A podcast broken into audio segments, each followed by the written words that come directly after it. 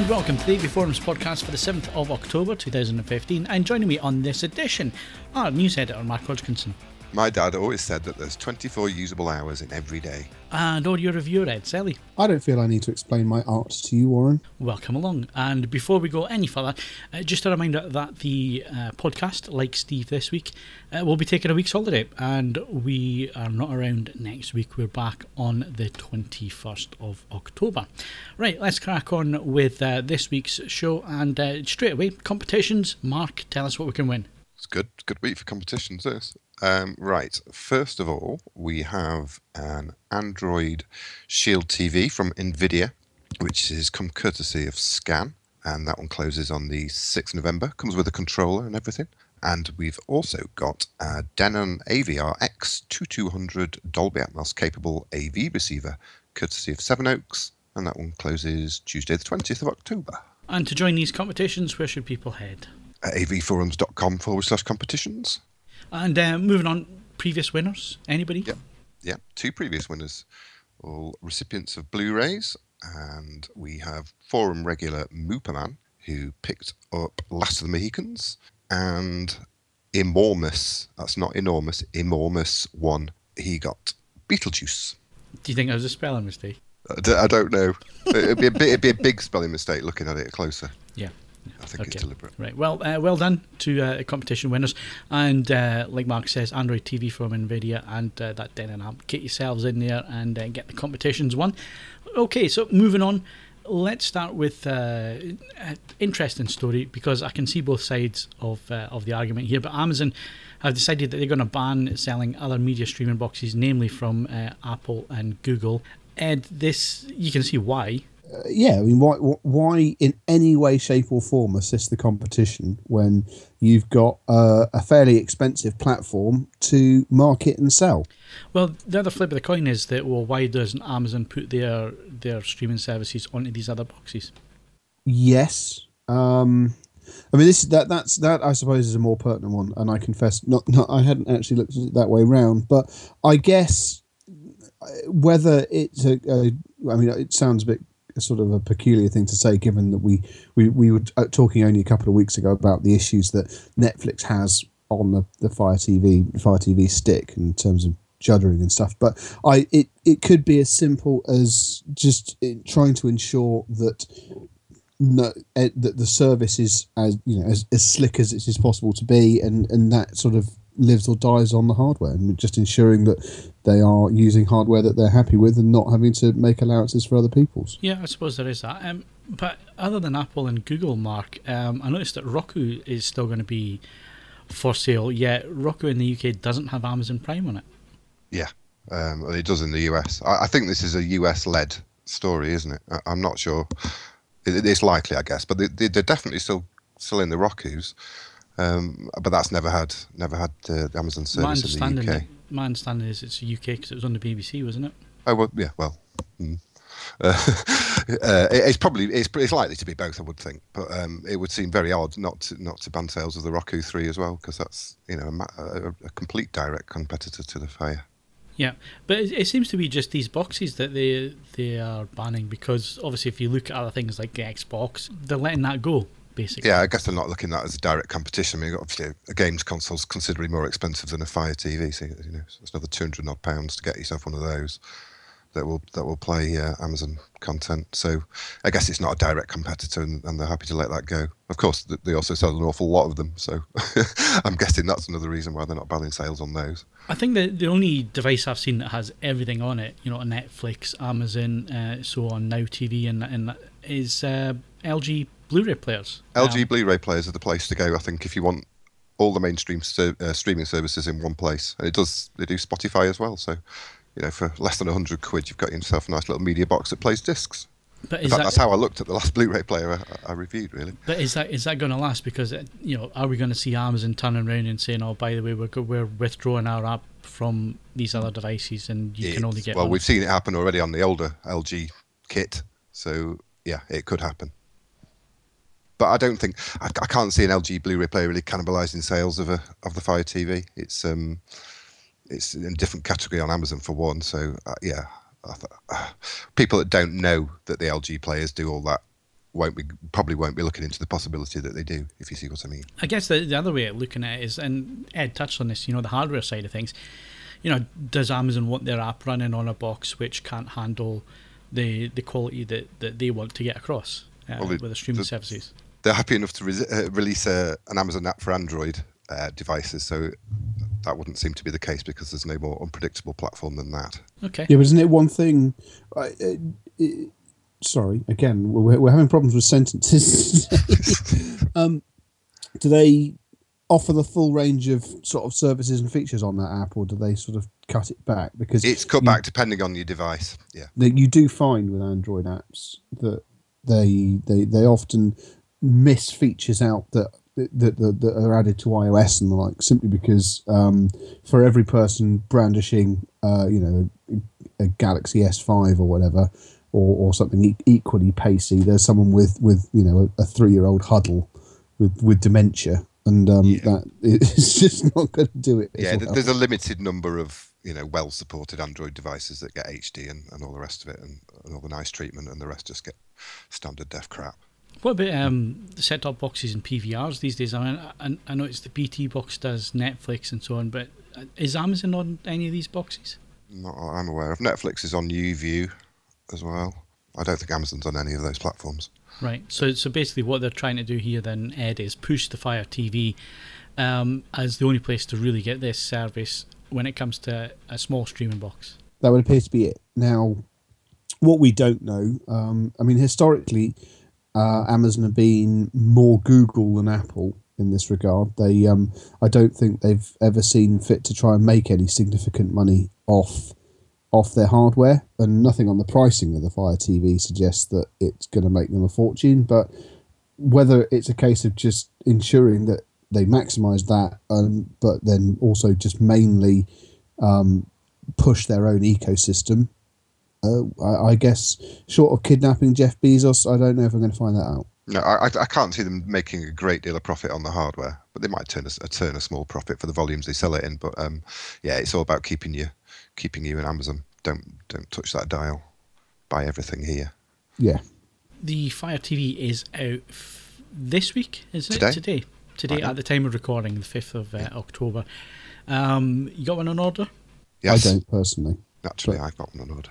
You have, Mark, have you? I have To go with your jelly beans. to go with my jelly beans and my large collection of batteries. Looking forward to getting this in. Do you think it'll be a, a bit of a game changer? Game changer? No, no, I don't think it'll be a game changer. It'll- the, more, the, the original Fire TV was more of that. It's just uh, an improvement and extension on, on what's already there. So not a game changer, but certainly should be a cracking little box. Okay, and uh, Nvidia have uh, released their Shield Android TV. Um, one whisking its way as we speak to you for review. Um, is this a game changer? Could be. It's it's it's a souped up version of the Fire TV to all intents and purposes. Um, it's got 4K capability, but it does it up to 60 frames per second. So when and it's got Netflix 4K service as well. Obviously, it hasn't got Amazon and, and won't have. Uh, it's got direct integration with well, the Kodi developers uh, are have produced special versions for it. Uh, it does 23.967 um, frames per second properly, apparently. Um, it it is with the latest update. It can support uh, 7.1 HD audio, which the Fire TV cannot. It plays. It's got a much more powerful processor, uh, and you can even stream uh, PC quality games from your NVIDIA gaming rig. And they're also launching a Netflix for games style. I think it's called GeForce uh, game streaming service with some apparently 1080p PC quality streaming available. Um, it has got three gigabytes of RAM compared to one gigabyte of RAM in virtually all the rest, so it'll be lightning fast. It's got an SSD drive on the on the 16 gigabyte model, so that should make it extra silky. Uh, it's got US two USB 3 ports, micro SD card slot. Comes with a fully um, fully functional game controller of console quality by the looks of it, and you can get it for 150 quid. So it's 70 pounds more than the Fire TV. But if you want the ultimate in performance, it's looking like the way to go. And of course, you're going to have both these boxes. Bit of a head-to-head coming up. Definite head-to-head. Would be rude not to. I think with them in the same uh, in the same release window and being in the house at the same time. So yeah, that's a that's a for sure head-to-head.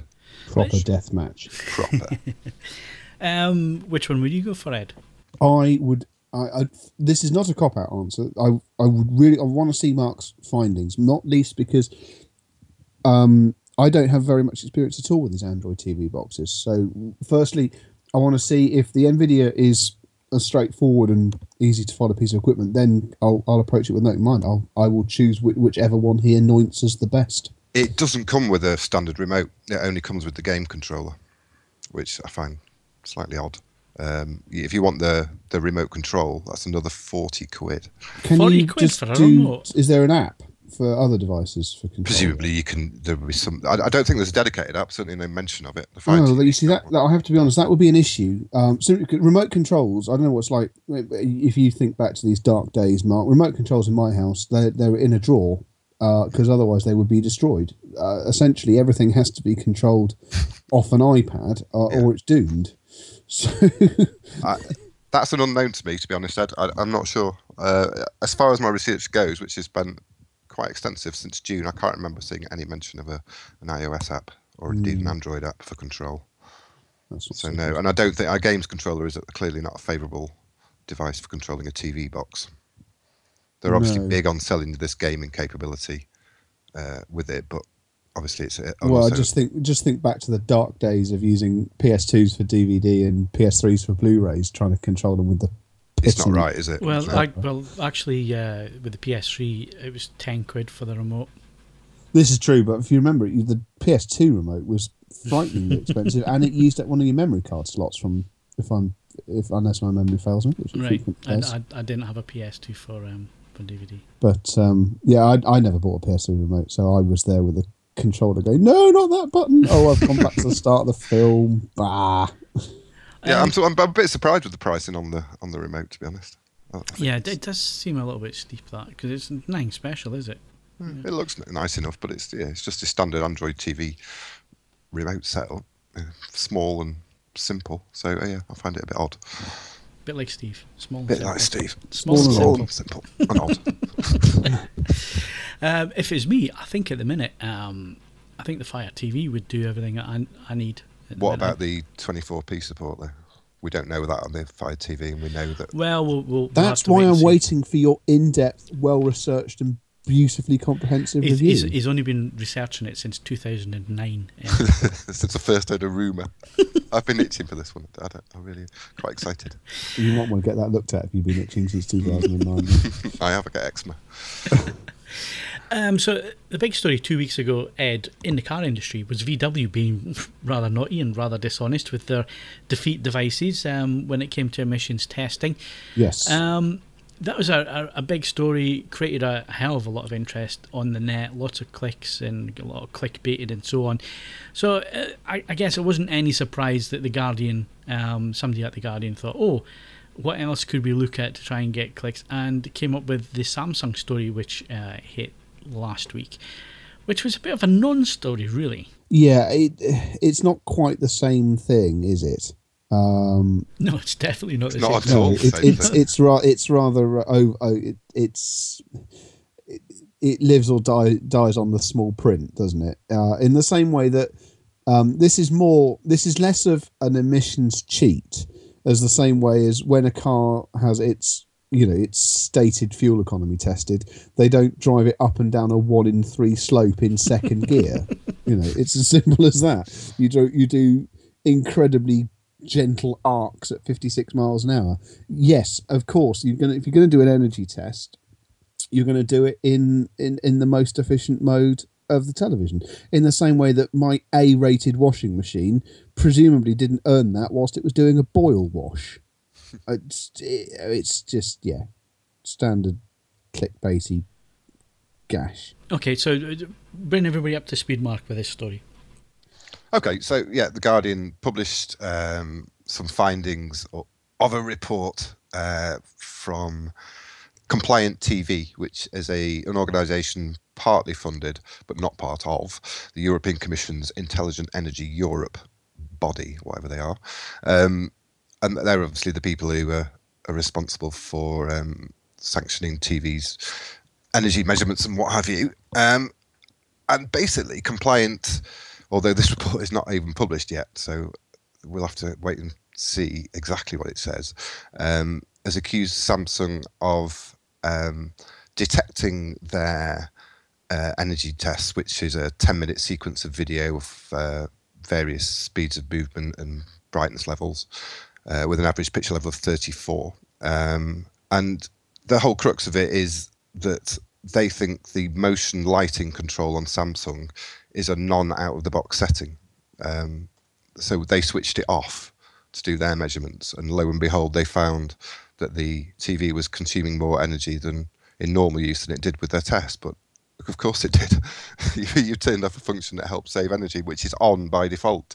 Let me let let us uh, let us stress that because Samsung aren't hiding anything. The setting's there for everyone to turn on and off should they wish, but it is for a fact on as it comes out of the box. And yep. Compliant TV turned it off for the testing. So it seems a slightly strange shifting of the goalposts by Compliant um, to, to, to, to even you know state this. So it's yeah, I, it's complete nonsense. Yeah, yeah, of course it is. I mean, you know, the same bodies which basically killed Plasmoff as well because of the you know the amount of power that was being used and, and wasn't efficient enough and so on. Yet, you know the power figures that you, you always used to get in the back of plasmas, those were maximums, and you very rarely hit a maximum. No, and, and strangely, this I looked at um, the report that this originated from. Um, the story originated from. It's a hundred-page PDF document of mammoth boringness, um, but there's there was 14 pages dedicated to plasma TV, and, and that backs in a lot of graphs that back up what you're saying there, Phil. And but it, it, was done in 2014, by by which time they'd already killed off the plasma TV industry. So, you know, what was the point in that? Well, I mean, from our point of view, we'd always tell people switch eco off. If you want the best in picture quality, it, it, it takes a, a, certain amount of energy for the panels, and we're talking about LED, LCD TVs here for them to produce a half decent image, and we'd always go picture quality first before energy saving. Um, and and looking at somebody like Ed, who's probably got you know amplifiers running and, and all sorts. Yeah. Um, I, I take it energy consumption is not a big thing for you, Ed. Let's you. I I don't know. You see, I I generally just turn everything off when it's not running. Uh, even the name stuff, which you can only turn off at the back panel because I don't believe in bike controls. Um, I things the the only things that that generally run all the time in this house are are the routers and, and NAS drives. Um, because obviously they have sort of constant pickup. But I I actually um always sort of confuse people on this. I'm I'm kind of a bit up on sort of energy conservation and things. So I and I, I don't believe in essentially warm up times with the with the noble exception of valve amplifiers, of which I don't own one permanently. Um, I find the, the amount of time between something turning on and sounding as it's supposed to sound is never more than about five or six minutes, and that's that's something with a really big power supply. For stuff with smaller power supplies, it's it's a couple of seconds. Yeah, I, I used to run a CRT projector on my ceiling. Know, the amount of juice that that thing took, and mm. you had to leave that for thirty minutes to warm up. Then you had to check the convergence before you did anything. You know, it, was, it wasn't a case of switching on, sitting down and watching a watching a movie. You know, there was there was a, a whole routine that you had to go through. Um, and you know, the older power amps. I mean, the amount of energy we used to use, used to use yeah. compared to now. Um, and yet they're complaining about a Samsung TV, which I think maximum mark would be about 130 watts anyway in the brightest yeah. setting. Yeah, it would be compared to 400 on a plasma. Yeah. what were old CRT tellies like? I can never remember. I mean, they used to be significantly high voltage. I mean, you didn't want to go anywhere near the tube, but like that, I don't. What What was the sort of go to consumption on some of the last sort of widescreen CRTs? That must have been fairly high. Yeah, I can. Uh, you could, you've got to imagine that it's a, a damn sight higher than an LED TV. Oh, of course, my fridge runs all the time on account of it being a fridge and full of beer. No, actually, um, whilst I, as I uh, mentioned, well, well, no, well, no, it's a I'm Monday, so it won't be full of beer now. a mild hangover at the moment um, because it was my wedding anniversary. You're not doing Stoptober. Am I bollocks? No, I, I'm, not, I'm not drinking in the week. Um, It's very big of you. Well, yeah, I know. It's, it's, it's, a, it's, a, it's a fairly significant sacrifice. But no, I, there is no beer in the house. Well, there is, there's beer in the downstairs loo, sort of the ales and Secret stuff. stash in the system. No, no, no, they're just, just all- all of the sort of brown beers that need to be stored at room temperature live in the downstairs loo. I'm in a good place with it. I kind of thought you would uh, have a hangover seeing all the trophy points appear on my Twitter feed last Uh, night. and actually, no, I was checking. I was um actually I, I hadn't updated that for ages, so I was just putting stuff in because Yeah, my normal yeah, phone's yeah. off for repair, so I was just um putting in old entries. I didn't consume them all in the space of three and a half minutes, Phil. I mean, I probably could, but no, I didn't.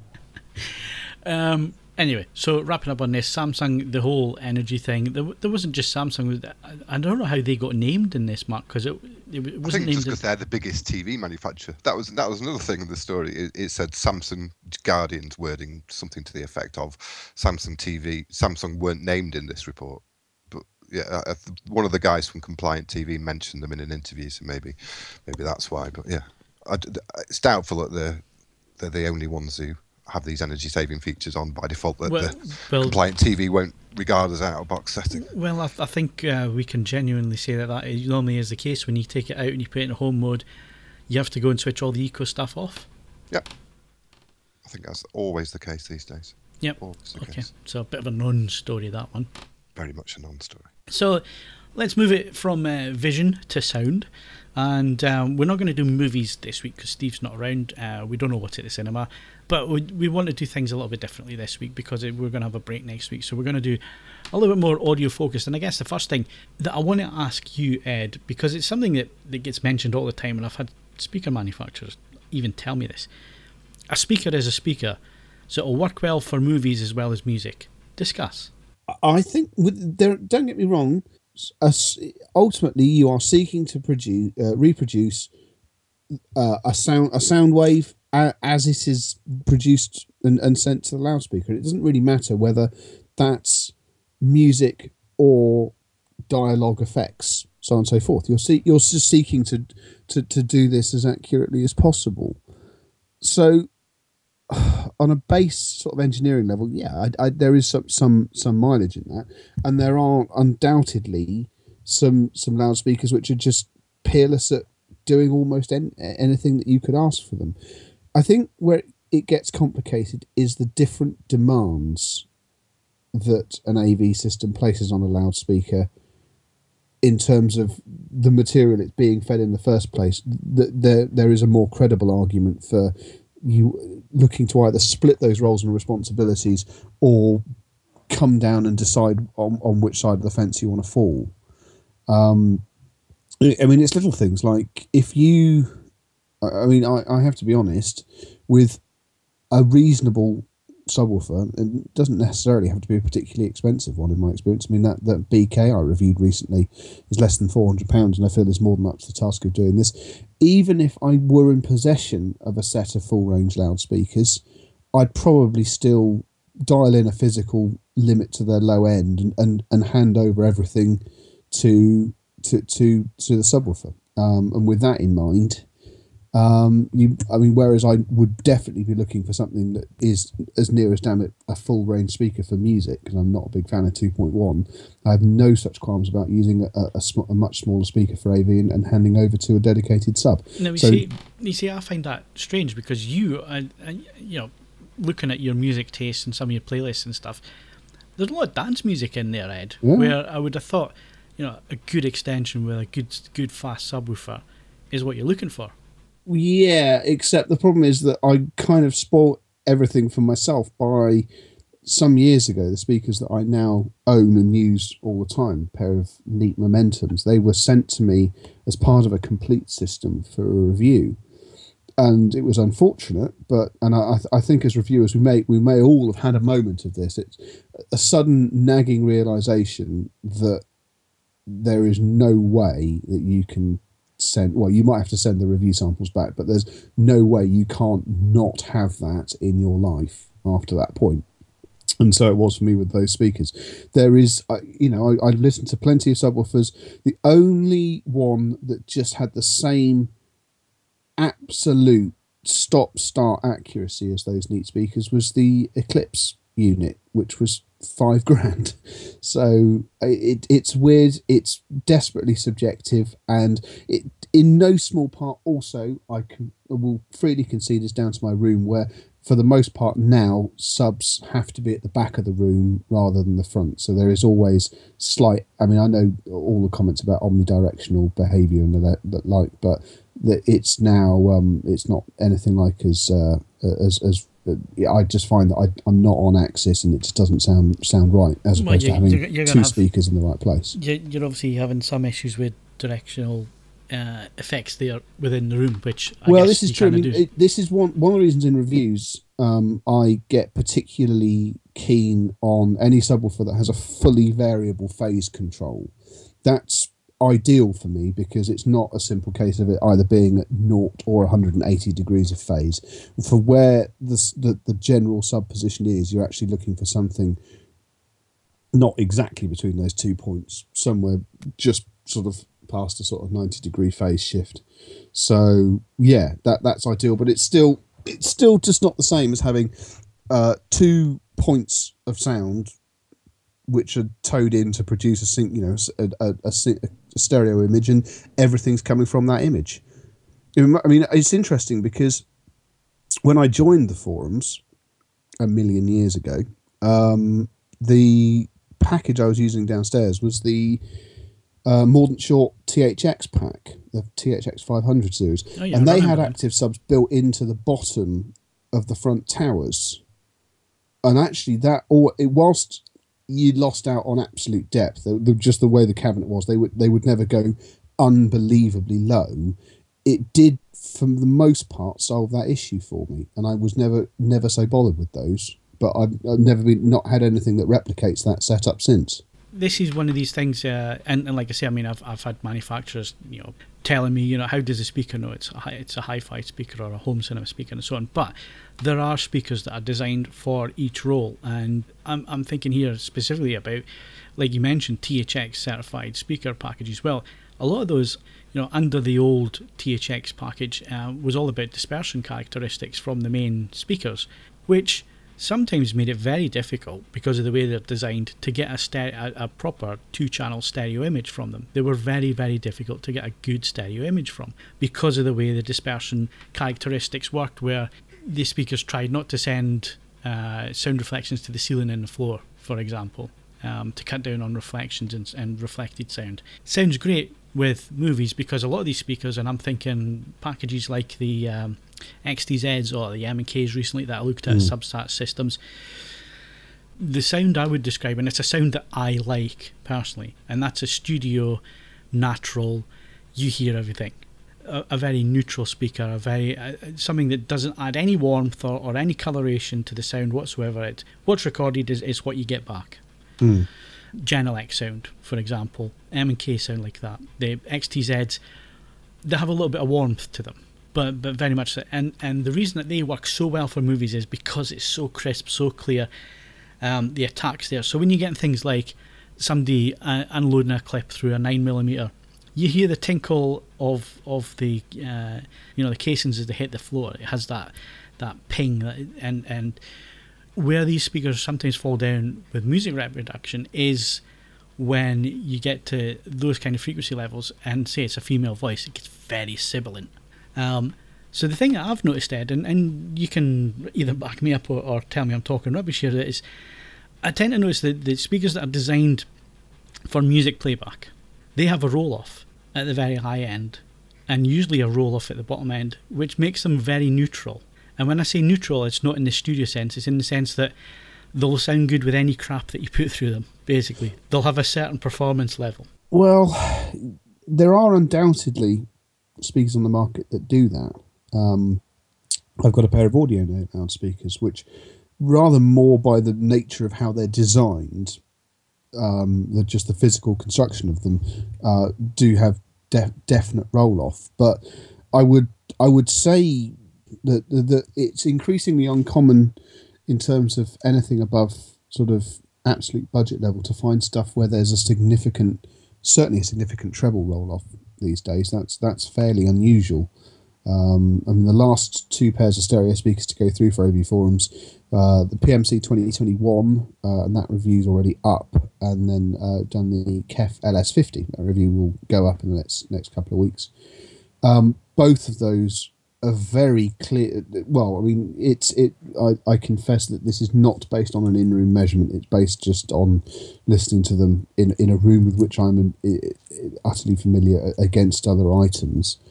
Um, it didn't strike me that there was any any re- reduction in, in, in, the, in their high frequency output. They obviously have a reduction in their low frequency output because both of them are, are bookshelf loudspeakers.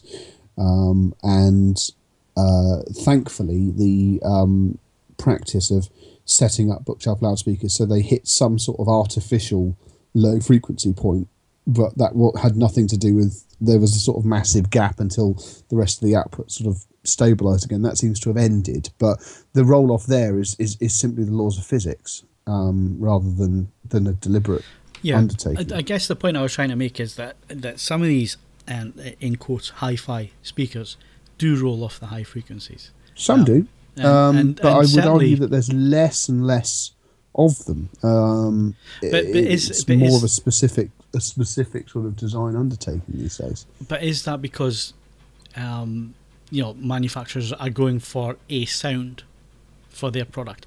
Because um, I've heard it said a few times, and sometimes you can pick the speaker out when you hear it.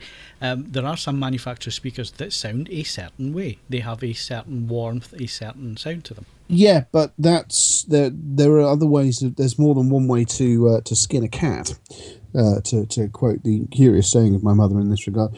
Um, you, some, something as simple as as the material that you make the tweeter out of is going to one alter its output, not hugely, but at, at certain certain points in its frequency response. It's going to it's going to have resonant points at different different points depending on what it's made out of, how it's mounted, so on and so forth. Um, but I mean, whilst it's it's a you know a glib and stereotype, stereotypical thing to say that metal tweeters sound brighter, there is inarguably something about the the difference between that and a, and a say a silk dome, where if you actually measure their outputs you can it, often it, it comes down to being you know nothing that you can really pick out in a in a decibel sense but the the the metal unit can often sound quite a lot sort of physically harder and and and, and more strident than than a well sorted soft dome and then um you know th- this is then replicated in in different materials to make uh the actual mid bass drivers out of. I mean, I would agree with you. There's a certain sound. I mean, the it, whether it's sort of reinforced by by voicing them as well. But I I could could swear to you that under normal circumstances you could almost always pick out that sort of Kevlar weave driver that Bowers and Wilkins I was just going to say B and W. just I was going to say that B and W's. I can tell B and W's, and I owned a, a pair for a long, long, long time, and it's just that sound. I can pick it out in a room no problem. um, um, but you see, when I go, you know, if, if I was specking a room or I was looking at designing a, a system or putting a system together nowadays, um, because it's it, it's quite movie heavy, I would be going for a very neutral speaker, something like an M&K, something like an XTZ. Um, there's really dynamic, um, not a lot of warmth there, not a lot of added uh, manufacturedness sound or voiced in a certain way, but playing back exactly the what it should be playing back. Where do you stand when you when you're looking at speakers personally? It's an odd one because uh, I, there's a degree of contradiction because I I generally speaking am after a fair you know something which is fairly neutral by all accounts. But then I have to square that away with the fact that I then spent my own money on a pair of loudspeakers which is vo- they are voiced entirely by the subjective preference of the man who owns the company and his design team. So, whilst the result to me sounds pretty damn neutral, and then also when they've been compared against, you know, speakers where there is a huge amount more, you know, hard hard science involved. I mean, let's face it, PMC have been firing lasers at their speakers in the last couple of years um, for for some sort of hyper accurate distortion measurement they do sound pretty much down the line. So, uh, I, I, I, you know, there is obviously a degree of contradiction, but equally, um, and the, this sort of came into the, the comments thread. Um, there are films with, with soundtracks which are which are pretty poor, but by and large, they're you know they're they're, they're done to, done under certain conditions and they're, they're they're pretty consistent. Music isn't like that, and I couldn't have a system where I stopped listening to bits of my my own personal library because it was busy being torn to shreds.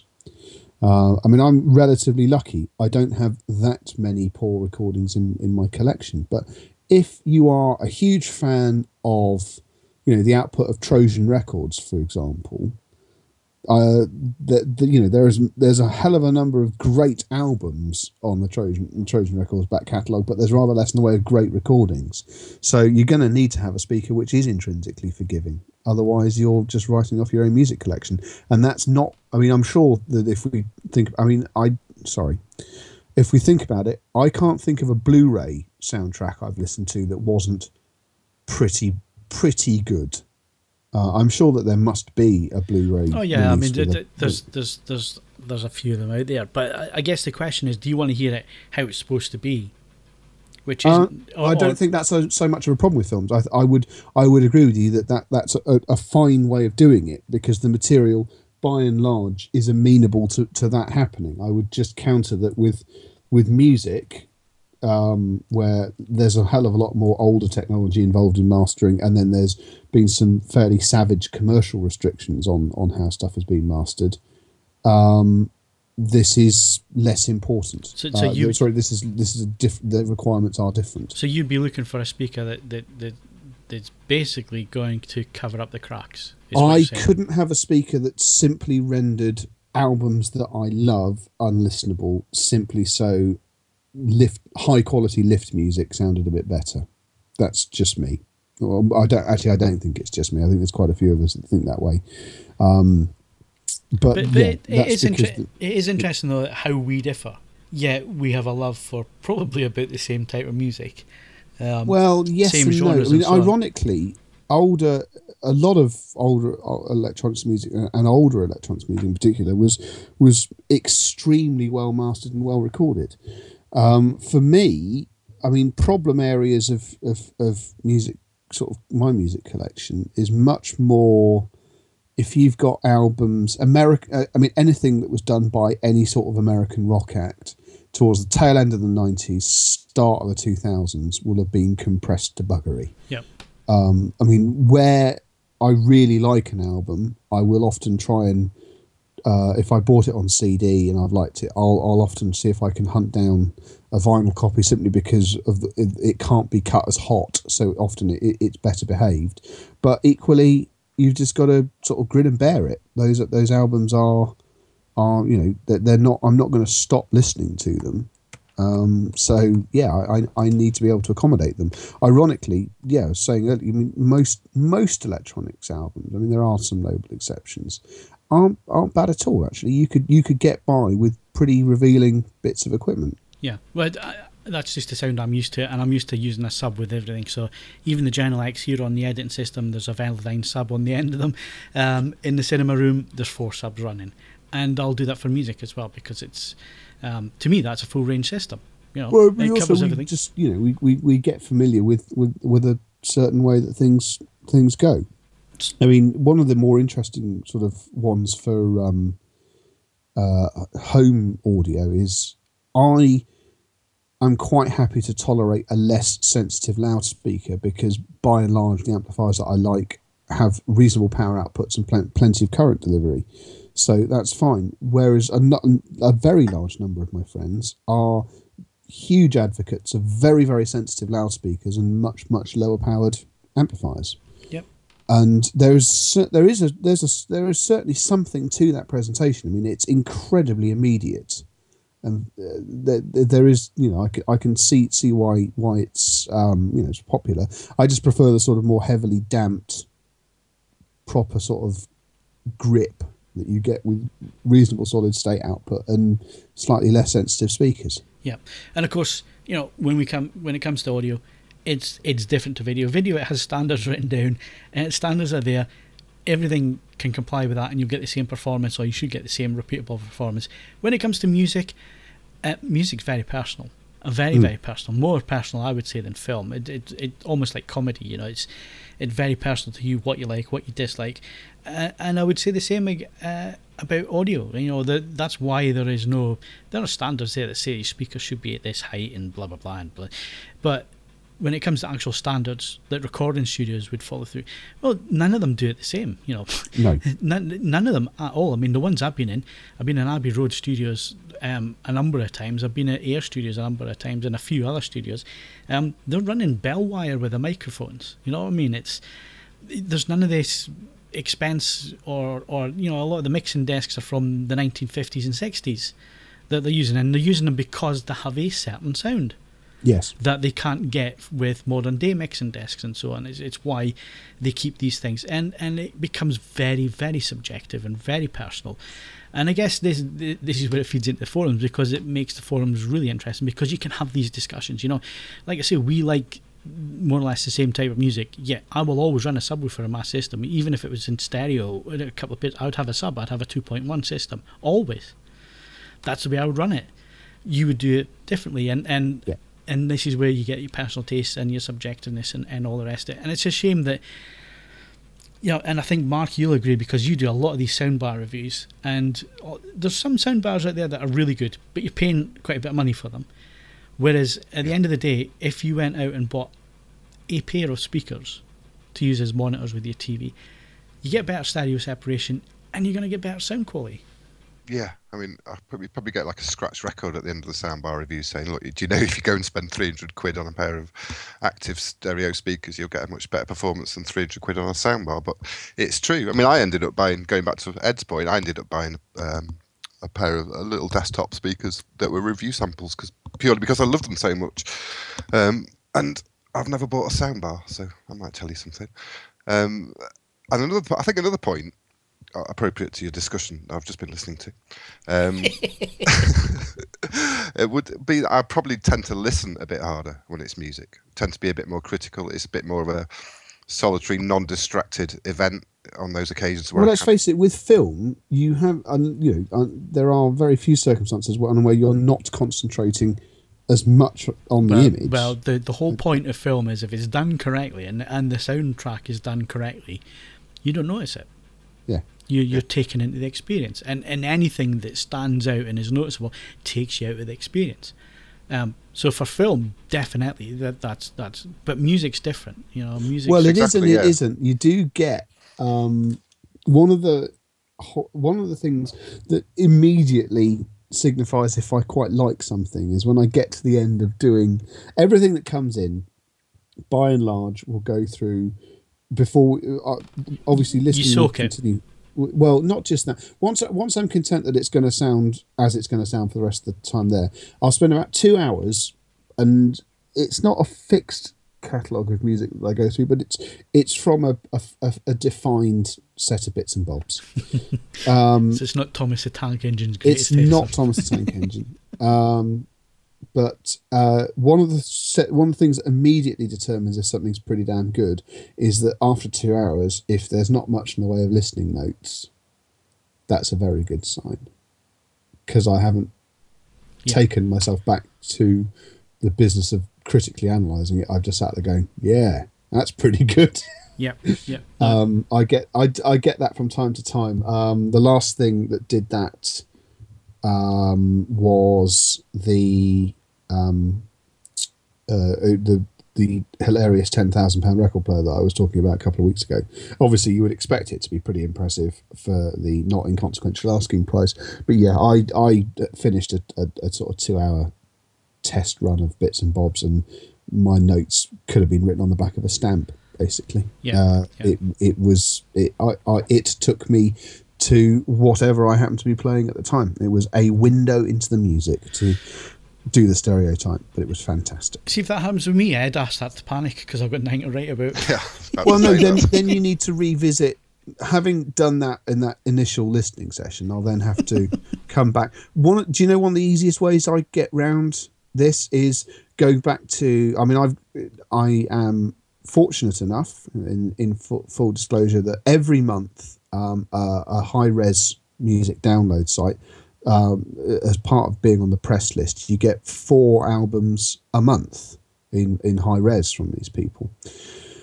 And by and large, it's a collection of staggeringly good recordings of music that I honestly couldn't, in any way, shape, or form, get Yeah. remotely excited about. So if I've been getting a bit lost in the moment with music with for which I am sort of you know fond of, the logical thing you have to do is step back and start using material which you're very familiar, but you couldn't get desperately excited about because that you can then detach yourself from what's actually going on and, and, and start to work out what the piece of equipment is actually doing. I even own one or two records for the express purpose of doing this. I guess what we're saying is it's personal, it's subjective, it's audio. That's what kind of expect. There are there are different speakers for different occasions. Uh, they are voiced differently. They are warm. Uh, you'll get some that just play back what's there in the recordings. What do you like? What is your uh, what, what's your opinion on this? Um, what is it that you like from a, a set of speakers? Will you go probably like me or Steve right in the middle and have something which you know is going to give you exactly what you're looking for because it's it, it's so neutral and so unlike the video chain? Or are, are you quite partial to B&W sound? Or do you have a favourite manufacturer because you like the way that the speakers are voiced or so on?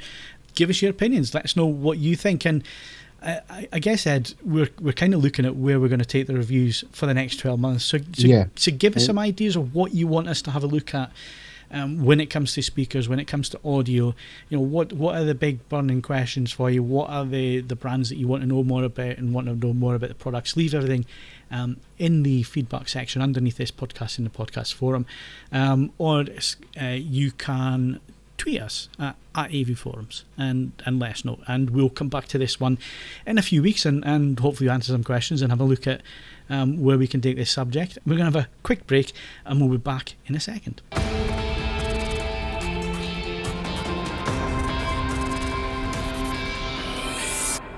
Now, normally we go to movie news on this section of the podcast, but this week we're going to do things slightly different because Steve's not here, he hasn't been to the cinema, and we don't have any reviews lined up of films. So instead, I, I wanted to hand it over to Ed because one thing we haven't done on the podcast, Ed, is actually we talk about music, we talk about two channel, we talk about streaming and so on. Um, but what we don't talk about is where are the best sources for for music if you if you your love is music and you want to stream or you want to download and so on. So I guess you're the biggest audiophile on on this podcast. We're the only one this week. um, uh, so where do you go uh, apart from being drunk and on eBay and buying vinyl? Where do you source your music from, and, and where do you think are the best places to collate your music?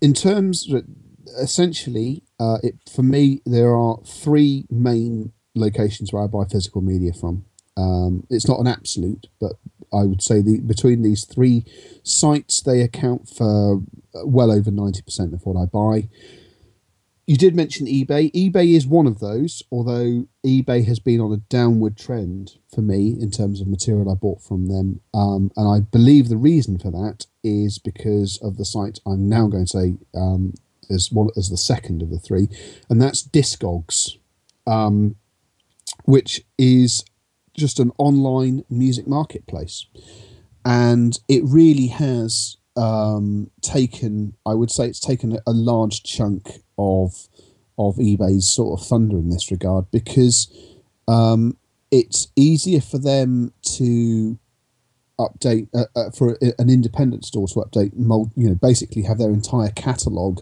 listed on discogs without listings time expiring or anything like that um, and tr- for all physical media not simply vinyl for for cd um, if you're going a bit mad and buying cassettes or you suddenly feel sentimental to try and chase a, a long lost album down on mini disc discogs is the place to do it. Um, you can search in pretty much any field that you need either uh, you can search for a specific album search for a specific artist record label or you can just bring up the inventory of a particular shop that that uses it as a, as a sales point um, and it's a brilliant spread between there's plenty of new material as in un, unused brand new material and obviously a huge back catalogue of, of used CDs and, and, and vinyl on it as well.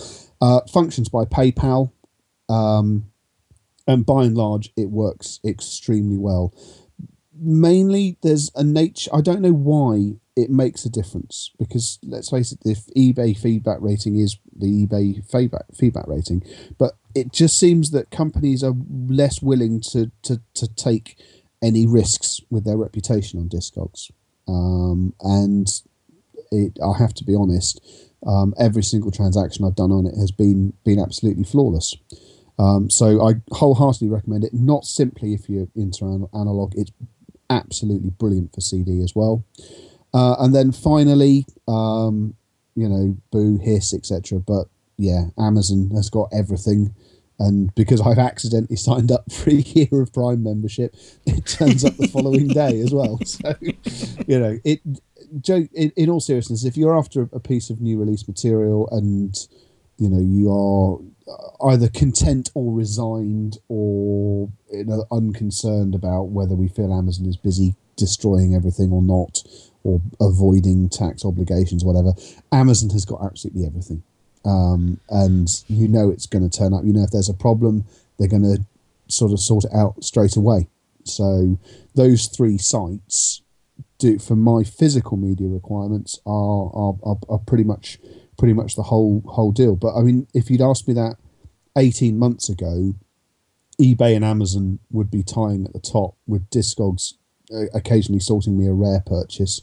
Yeah. Over the last year and a half, Discogs has just powered away. It is a truly phenomenal site, and they have as a side requirement uh, a mission statement, much like IMDb, which originally started as a crude list of fit actresses. Has become an absolutely extraordinary reference. Discogs has the stated aim of logging every commercially released piece of music that there has ever been. Excellent. That's so something I'm going to have to have a look at because I, um, there's uh, the last CD I bought, which would have been 18 months ago, was Back to the Future uh, soundtrack, but it was one that had never been released. Yeah, it was the original stuff that, and it was such a, a, a small print run as well.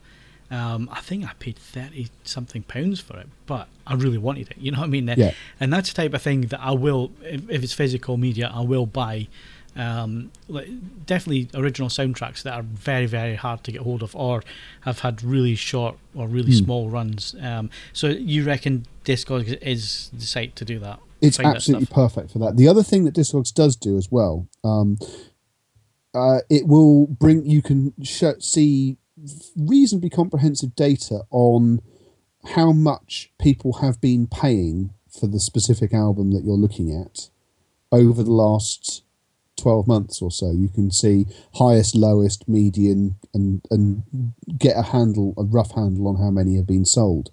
And that's quite handy as well because there are times specifically with albums like you're talking about there which are quite rare where it may be that at any one time there's only sort of one item for sale. And when there's only one of them the price is set basically by someone just sticking their finger in the wind and going you know that might work. Um, so it's it's much much more useful to see what did the last person pay for a copy of this? Um, because it's quite possible and it, it, it cuts both ways for sellers as well. It's quite possible that someone might have overpaid for the last time um, and you aren't going to get that again. Equally if there's a firm pattern emerging after you know 30 or 40 sales that should be what you should be paying when you take condition into account as well.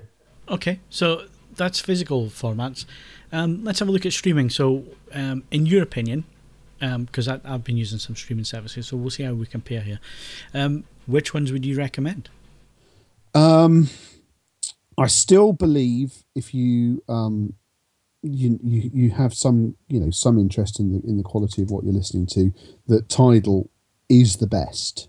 Um, but equally, you are paying handsomely for the privilege um, for convenience and cross-board compatibility, Spotify, and then after that, for me, it's just everyone else. You you know, and it, it may be that via you you get a, a good subscription deal through you know it's uh, like a, a number of times you know, for example, I mean, in this case, it's Spotify, but that's bundled with time subscriptions and so on and so forth. So if you get a screaming good deal for another service offered to you, they are all pretty much of a muchness. So I'd say Tidal has a qualitative advantage and Spotify has this massive compatibility advantage, but they're all pulling from almost identical libraries, and the difference in the compressed sound formats is not night and day. Yep. So really, it comes down to whichever one you've you've got a cracking deal on. But I, I do find the fact that Spotify works across so many different things now to be very very useful. I mean, I would have got rid of it for Tidal, but there's just not so many devices it's supported on. So No, I I keep my Spotify subscription for that reason. um, yeah, I mean, I can't be asked cancelling it. I've just forgotten. no, I mean, I, I say I've given Spotify quite a lot of money over the over the years, but I mean, Tidal's getting there. Into, I mean, they they are clearly on a compatibility drive. I mean, my Naim streamer, as and when I can be bothered to update the firmware, will now support Tidal natively. Um, and they do seem to be on a charm offensive across lots and lots of different devices. So they, they do have ambitions in this regard. It's interesting that that's Tidal's route to, to, to, to growing their subscription base. The French service Qobuz, which is also lossless, they don't seem to be as interested in getting onto other pieces of platform. But equally, where Qobuz really comes into its own is the is the download store that's attached to it. It's probably the best collection of lossless material you, you can choose from in the UK. It's absolutely absolutely brilliant and not unreasonably priced, if I'm honest as well. So how does Qobuz work? It, it is that free, but you pay a you pay for your downloads. Or- is, is, is subscription only. It's exactly the same. It's lossless. It's exactly the same as Tidal. It's um, 20 quid for the lossless service or less for the compressed version. But then completely set, uh, you can download, like you could download the Spotify or the Tidal desktop apps. Uh, there's a Qobuz one as well. But equally, if you just go to the Qobuz website, you can then buy a large amount of the music as a physical down uh, as, as, as, as something that you then you own and can be used in whichever way you see fit and that can be bought at various compression levels between mp3 and then all the way up to in, in the case of quite a few albums uh, a high res version Cool. so if you want i mean for example because it's uh, I I mean obviously most people have bought the album already if they wanted to but the last Daft Punk album Random Access Memories they've got the 2488.2 kilohertz version of that as a as a something you can buy. And that does sound bloody marvelous so it, it, it's it's quite quite an interesting option to have and it's no no more painful than buying anything off Amazon really. And with the added advantage that as soon as you've paid your money your download starts and depending on the speed of your internet connection the album will be with you inside of well rarely more than 10 minutes. It's funny that we're having this conversation, um, guys, and none of us have mentioned Apple yet, who, if you think back, were probably the company that kind of pushed all this on with the- Mm. original iTunes and so on, yet we're not mentioning them here for some strange reason. I, I mean, I, I think every uh, uh, at some stage or another, almost anyone, everyone's bought something on iTunes. I bought uh, two specific tracks to uh, for my wedding day, so they could just were available on you know various devices to do do do background music. But that, that's the only thing I've ever bought. I don't I don't like paying out to buy compressed music, and then Apple Music. Um, of us, unless Hodge is about to spring a surprise on it, uh, I thought Withers was the only person of us that had actually um, gone in for the free trial, and I actually I I pinged him on Skype uh, when earlier earlier on when the three month subscription free free trial period for Apple Music is at an end now. So if you haven't cancelled, you will now start to pay for it. Um, what was interesting is that Steve is the only person I've spoken to who's retaining his sub. Everyone else, th- th- another seven or eight people I've spoken to, are all just knocking it on the head. Most of them are going back to Spotify. I think I can convince one of them to at least give Tidal a whirl, but they're not staying with Apple Music. And it would appear that the iTunesy sort of interface that Apple Music uses. I mean, I, I there is no nothing you could do to persuade me to install iTunes on this PC. So Mm, I've done that this week. I've had to because my daughter's getting a, an iPod, for a birthday, and I, I tell you, it's never run so badly. It's shocking on Friday. I've got, I've got to uninstall it and put it on a dedicated machine. It's that bad. It's terrible. Yeah. Uh, there's, I mean, I, I'm fully aware that it works better on Macs, as you would bloody hope it would. Um, but uh, one of the things I like, um, both Tidal and Spotify have got very well sorted desktop browsers, desktop apps. Um, and if Apple Music is sort of tying itself to a piece of software which, by the nature of how it's evolved and all the different things it has to do, is just not a particularly great piece of music management software, then I'm, I'm afraid I'm just not I'm not going to play, and I'm, I'm certainly not going to hand them any money for it. Okay, so we've covered physical, we've covered streaming. Um, okay, to wrap up, Ed, um, we're going to hand the baton to you. Uh, give us two recent releases that people must go and listen to because you think they're absolutely brilliant. Ooh, uh, the new CHVRCHES album. That's Yep, CHVRCHES with a V done that. for some reason. a, cracking album. Really enjoyed Uh, that. the first album was was blinding. This new album is is is wonderful as well. It's Every Open Eye, I believe, is what, what it's called. Uh, I actually haven't got round to ordering my copy yet. I was going to wait until I'd finished one enormous credit card bill and then kick another one into life. And then after that, hmm, hold on a second. Let me bring up what have I bought recently that was. Uh, I have to be honest. I received uh, as part of that high res site I was speaking to earlier. Uh, there's the new Dave Gilmour one, Rattle That Lock, but I didn't get in any way excited about that. I'm sorry. It's, it, it really is the very definition of dad rock. If you want to buy a Dave Gilmour album, um, I accidentally, because I was I had to listen to it on Spotify, um, I got listening to Dave Gilmour's first ever solo album, which was done in ni- 1977 and is imaginatively called David Gilmour. Um, but that's really good. So if you're going to buy one of them, just go and buy that one because it'll cost you less money as well. And Dave Gilmour still gets paid. Everyone's a winner. So with that in mind, we'll ignore that. The other album I've been listening to, and I've got to admit it's a bit of a grower, is the new uh, New Order album. They are still at it, and it's it it's pretty good actually. It's called Music Complete, and I've been enjoying that. That's it's got some proper New Ordery moments to it um, and it's a lot of fun to listen to. So I'm actually umming and ahhing whether to buy that on vinyl. I've got the, I will be ordering the CHVRCHES one on on on on uh, on analog because I'm sad, and I've got the other one on vinyl. So you might as well have a have a matching set. One last thing, I, I had some beer over the weekend. Um, anyone that used to play the Wipeout games on the PlayStation, the anti gravity things. Yeah.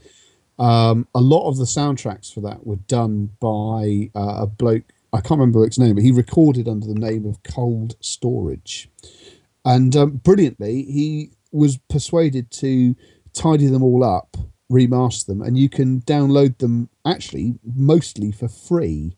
If you go to a, a website called Bandcamp, so that's band, it's bandcamp.com, and do a search for Cold Storage, you can bring up all of these albums and you can download them for for gratis and brilliantly brilliantly nostalgic listening to those things. And actually i mean obviously bandcamp is is another that's that's something maybe a discussion for another time because for me it's early days in bandcamp's existence but that is actually the future of music retail. And I think one of the discussions we'll have to have is whether it then has any mileage as a means of selling and distributing f- movies because it's the artist interacting directly with the general public. Well, we'll have to come back to that conversation another day because that, sadly, is all the time we have for the podcast. We made it an hour, people. We made it. And s- yeah, Steve didn't even say a word. All I need to do is thank Mark Hodgkinson The fat man walks alone. and Ed Selley. We mustn't dwell. No, not today. We can't. Not on Rex Manning Day. And and this has been a very uh, Ed heavy podcast. Um, but thank you very much, Ed. I've I've actually learnt some stuff today, and you give me some ideas to go and buy some albums. So thanks very much for that. Give us five stars. Love us unconditionally. Yeah, we'll- we'll, we'll- see you in two weeks' time. Well, I forgot to go and look today, so apologies. But if you've left us five, we'll read your name out.